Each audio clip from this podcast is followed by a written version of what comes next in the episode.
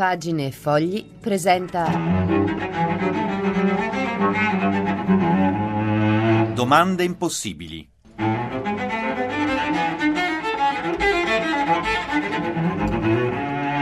Una al giorno per cristiani pensanti. Ciao a tutti, amici in ascolto, è l'ora di un'altra domanda impossibile su Radio Vaticana Italia. Un'altra domanda scomoda, diciamo così, che vuole riattivare le sinapsi, soprattutto i nostri dubbi, produrre altre domande.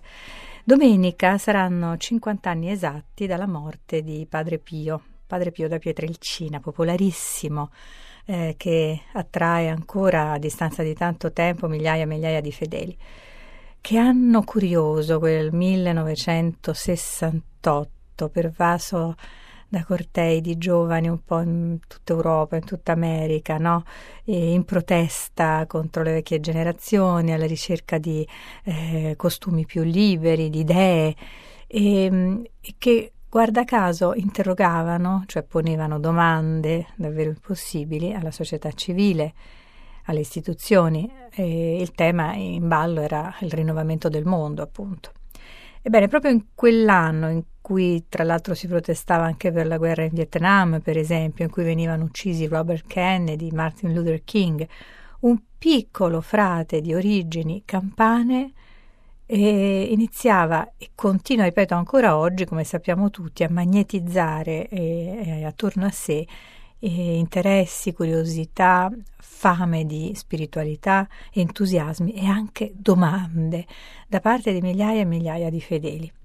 E allora la domanda impossibile di oggi è questa: perché questo umilissimo confessore, che tra l'altro portava su di sé il segno della passione di Gesù, le stimmate, che si identificò totalmente con la sofferenza, con la passione di Cristo, e che attrasse, che entusiasmò tanta gente, spesso e volentieri metteva soggezione, impauriva quasi.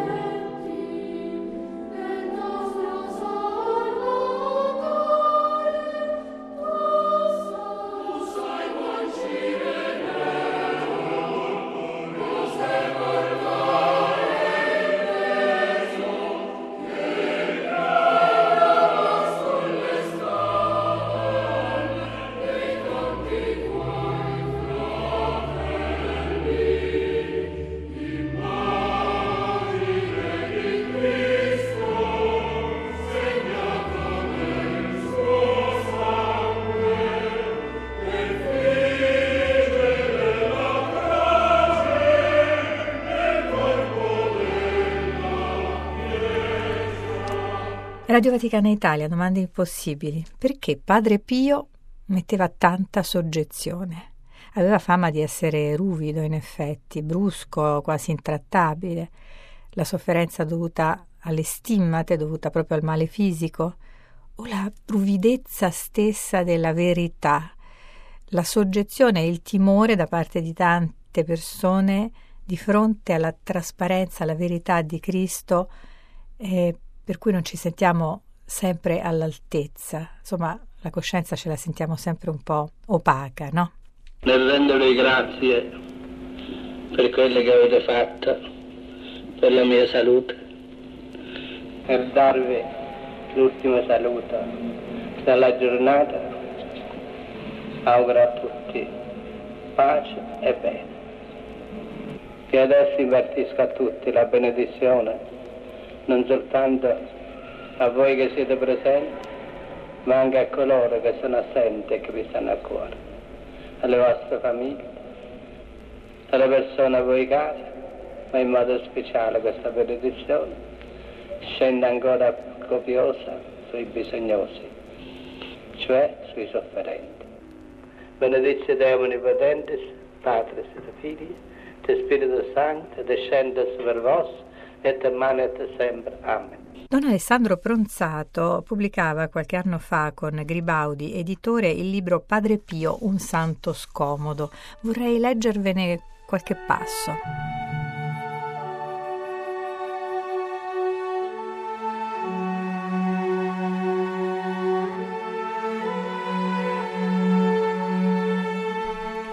Potrebbe sembrare una provocazione gratuita, una sparata sensazionalistica, ma non è così.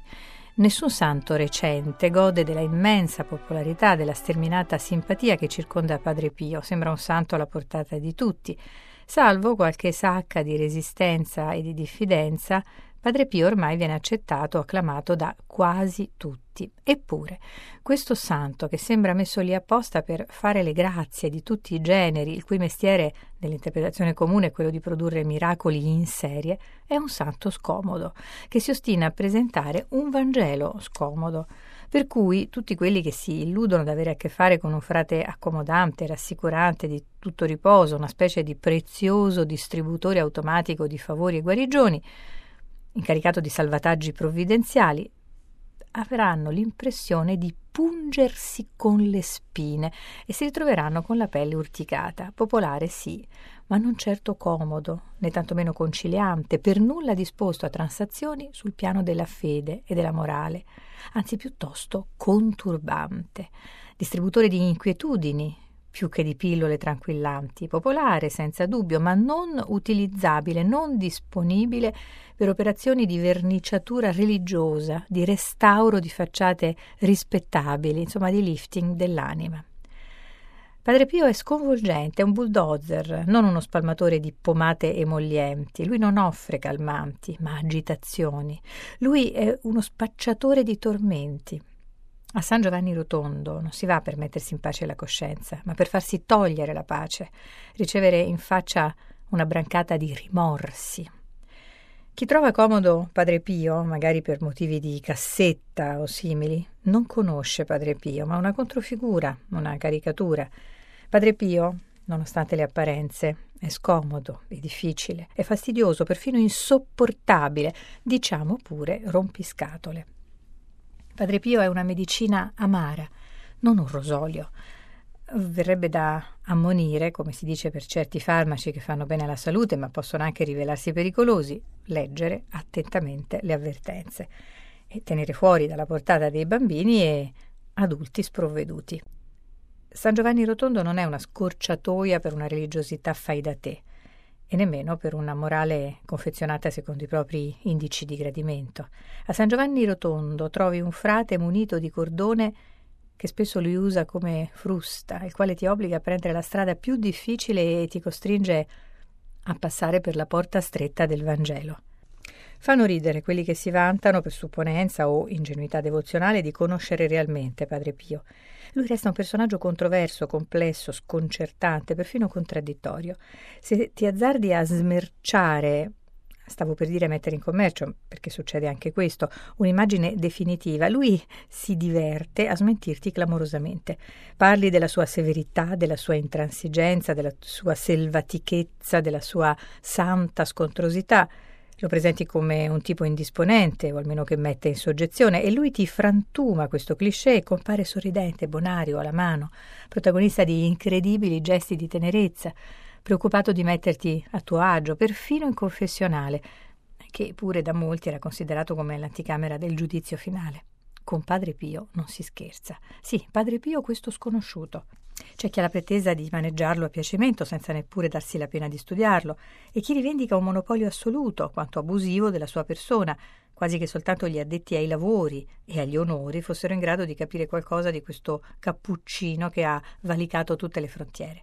Ebbene, da questo tiro alla fune lui schizza fuori indenne maltrattato per troppo affetto o per inconfessabili ma evidenti interessi di bottega, strattonato da tutte le parti, sottoposto a un bombardamento intensivo privo d'ogni senso e rispetto, messo in vetrina, esibito, incorniciato secondo gusti e tendenze del momento, trasformato in personaggio alla moda, ridotto a taumaturgo, con bacchetta magica, indovino, stregone, rivestito di saio, strapazzato, immeschinito, bistrattato, maneggiato con disinvoltura, Padre Pio resiste a tutte le deformazioni, sfugge alle appropriazioni indebite come alle mortificazioni, alle manomissioni come alle verniciature e levigature postume, agli entusiasmi smodati come alle riabilitazioni tardive e ipocrite, agli scetticismi come alle ondate emotive, alla retorica e all'enfasi come ai giudizi beffardi,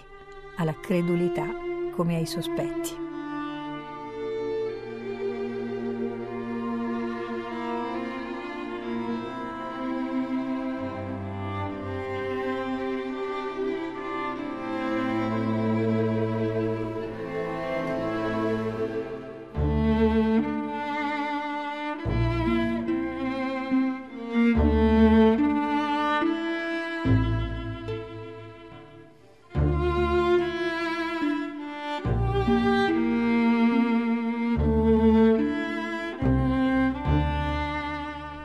Radio Vaticana Italia, domande impossibili. Era un passo da Padre Pio, un santo scomodo di Don Alessandro Pronzato in libreria per Gribaudi, editore.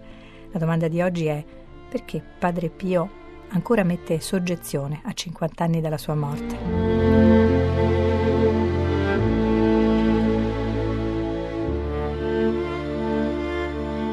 Il sollievo della sofferenza in questa dolce espressione, si riassume una delle prospettive essenziali della carità cristiana. Amate la Madonna e fatela amare, ha detto. Ripeteva così a tutti e più delle parole valeva la testimonianza esemplare della sua profonda devozione alla Madre Celeste. Battezzato nella chiesa di Santa Maria degli Angeli di Pietrelcina col nome di Francesco, come il poverello di Assisi, nutrì sempre per la Vergine un amore tenerissimo. La provvidenza lo condusse poi qui a San Giovanni Rotondo, presso il santuario di Santa Maria delle Grazie, dove è rimasto.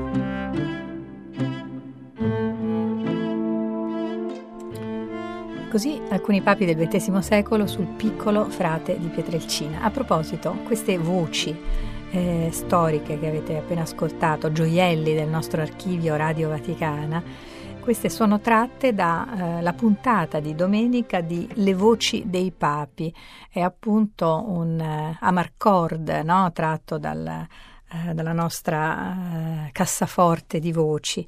E, um, ogni settimana, ogni domenica alle 6.40 al mattino, in replica alle 19.48 la sera, e vi proporremo appunto brevi documentari con protagonisti, grandi pontefici del XX secolo su temi di attualità. Domenica prossima, per l'appunto, riascolteremo eh, i papi del Novecento proprio in relazione alla figura di Padre Pio. Ripeto, alle 6.40 e alle 19.48 seguite ogni domenica le voci dei papi.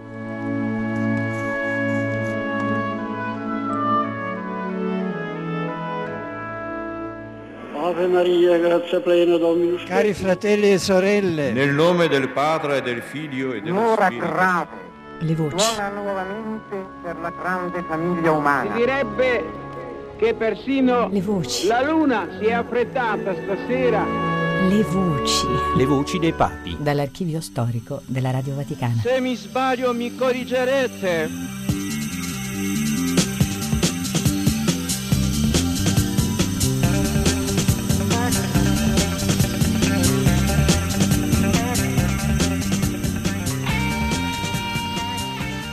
Radio Vaticana Italia, domande impossibili. Perché Padre Pio metteva e continua a mettere tanta soggezione?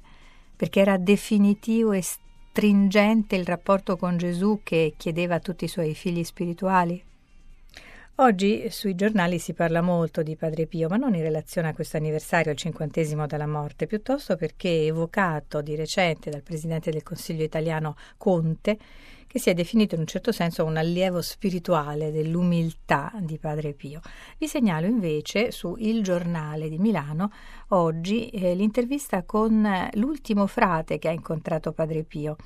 Eh, si tratta di padre Marciano Morra, oggi novantenne, eh, che su Padre Pio ha scritto tra l'altro eh, diversi libri. Io servivo la messa in ginocchio al suo fianco, racconta padre Marciano. Erano le occasioni in cui vedevo le stimmate, perché per la messa lui si toglieva i guanti e prima di indossarli di nuovo faceva baciare la mano a chi aveva servito all'altare. Bisognava sfiorarle appena per non fargli male, si vedeva il sangue vivo. Un giorno, accanto a me, un signore gliele strinse Padre Pio fece un salto urlando dal dolore. Padre Gemelli era convinto che le stimmate se le fosse procurato da solo. Lui alzava le spalle, esclamava: E che so scemo. Alla fine della sua vita, però, le stimmate scomparvero. E questo è il vero miracolo. Padre Pio aveva problemi circolatori, negli ultimi anni, come molti anziani, aveva sempre freddo, al punto che confessava con una borsa d'acqua calda sulle ginocchia, un'altra sotto i piedi e uno scialle in testa. Tutti sanno che in queste condizioni le piaghe non si rimarginano perché non vengono irrorate dal sangue e vanno in cancrena. Invece le sue, poco a poco, si risanarono. Prima si chiusero le ferite ai piedi, tanto che aveva consentito a farseli lavare da un fratello laico. Sei mesi prima della morte cominciarono a chiudersi anche quelle delle mani. È il miracolo della resurrezione. Anziché incancrenire, la carne rinasce. L'intervistatore del giornale domanda a padre Marciano se, davvero, se padre Pio era davvero irascibile come è stato descritto. Aveva degli scatti, risponde padre Marciano. Al termine delle messe le donne lo assediavano, era l'unico momento in cui potevano avvicinarlo, volevano toccarlo, addirittura tagliuzzavano pezzi della sua veste e lui li allontanava urlando questo è paganesimo.